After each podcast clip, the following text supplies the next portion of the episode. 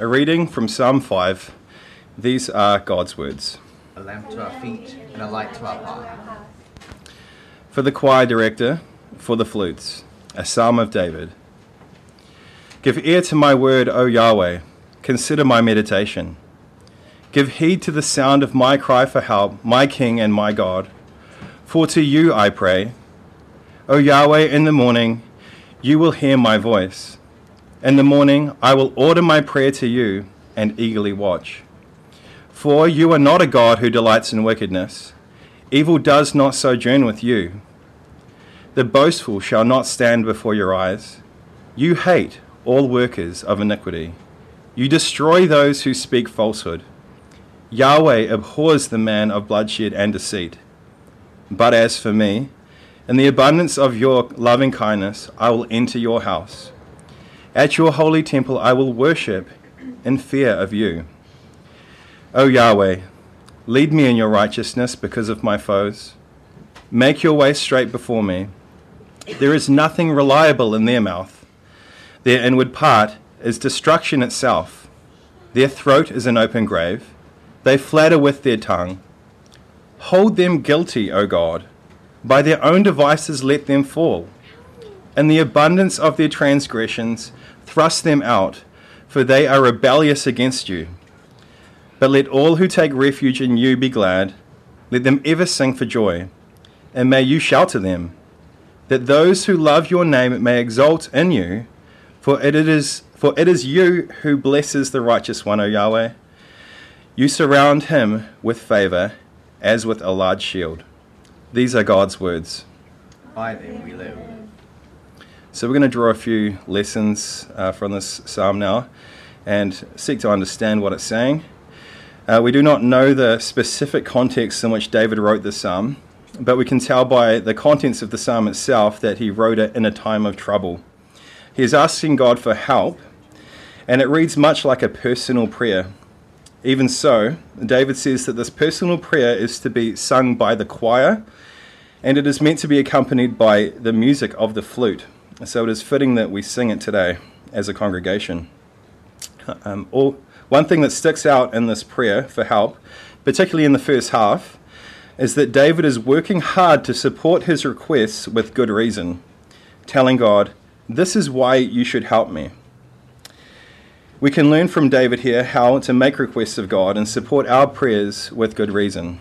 I don't think it's necessary that we do support our prayers with reason, but we can learn from David um, how we can do this. Uh, the first reason he gives is that he is going to Yahweh in particular for help and not to another.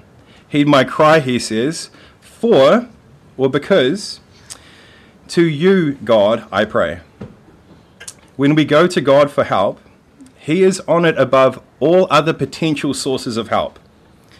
Think about how, how this reason functions. If we ask God for help, believing my help comes from Yahweh who made the heavens and the earth, what would it say if he left us in want? Think about what it would communicate to a watching world if his people did not receive help when they asked. It would appear that God is a helper that cannot be depended upon.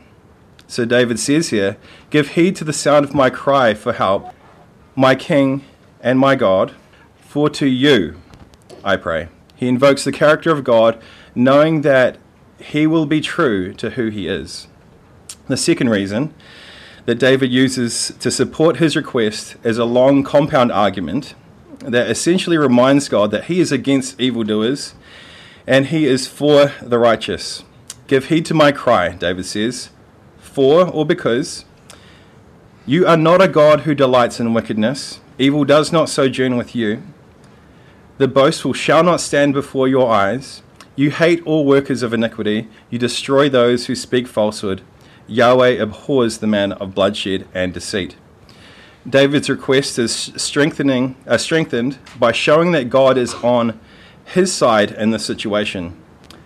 God sides with the righteous, not with the wicked. And those who are persecuting David are firmly on the side of wickedness. David reminds God of this, saying, You hate all workers of iniquity, God, so help me. I think I should briefly address the problem that many modern Christians would have with statements like the one that we see here God hates all evildoers. Uh, similar statements can be found throughout the Psalms. And aren't we all workers of iniquity? Wasn't David a worker of iniquity too? How can he and the rest of us set ourselves apart in the sight of God? The answer to this adds complexity to the way that we see sin and the world around us. But Christians, if we are to be mature, must not be satisfied with a simple understanding of the world and sin. While it is true that we all sin, there are particular, particularly wicked men and women in the world who set themselves against their Maker by seeking to, to destroy his image and man. David needed to be delivered from men who wanted to murder him. In the psalm, they are described as men of bloodshed and deceit. This makes them particularly wicked, and we are told here that God abhors them. Men and women who are like this today are the baby murdering abortionists, the body mutilating doctors who destroy the image of God and man by destroying healthy sexual organs of children, uh, the thugs and gangs who shoot up other gang members and their neighborhoods dictators around the world who, who oppress their populations, and modern day sex traffickers who have uh, slave trades of women. Our perfectly holy God abhors these unrepentant and evil people, and until they repent of their murderous ways, we should abhor them too. Another way of understanding David's language here is that throughout the Psalms, the people of God are referred to as the righteous, and those who are not God's people are referred to as the wicked. Referring to all men in these two categories is right because it is true generally. Since God is at work in his people, the fruit of his Spirit sets us apart in the world as a holy people. Therefore, it is right that we be referred to as the righteous ones. May this be truer of the visible church than it currently is. In the second half of the psalm, David makes a second request that as he faces this difficult situation, God would lead, lead him in the way of righteousness. He first asks God that he would act on his behalf. That's what we read earlier. And now he asks God that he would help him act righteously. Make your way straight before me, he says. These two requests highlight two key aspects of the Christian life. We need God to help us in the things that we cannot control, and we need to take control of the things that have been given to us to do, being equipped and led by the power of God. We cannot neglect either of these realities.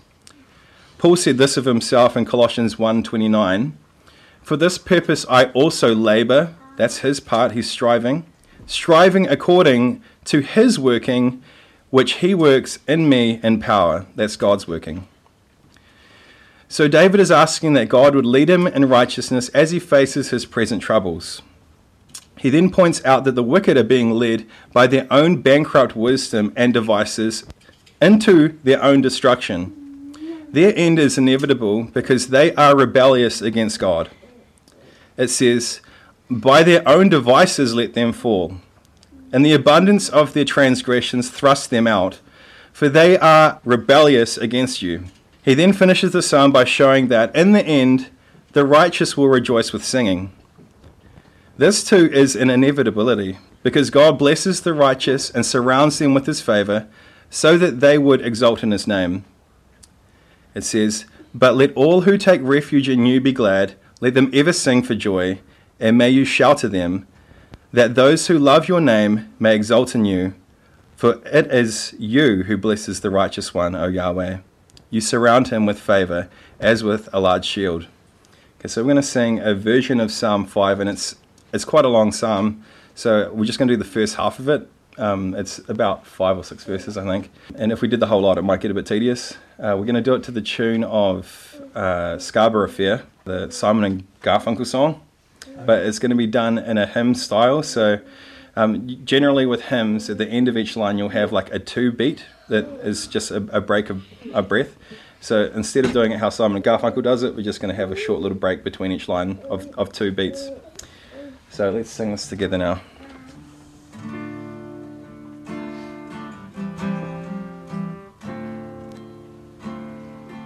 Listen to my words, O Lord. Know the whispered things I say.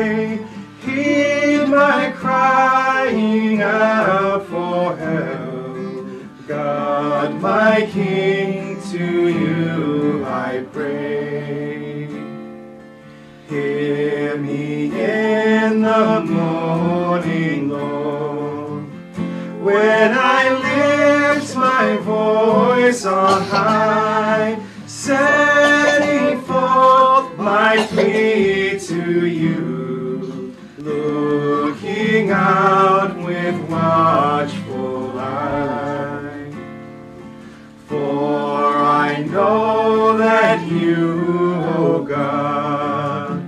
find in evil no delight. Evil cannot dwell with you, nor the proud stand in your sight. You hate all who practice sin. You destroy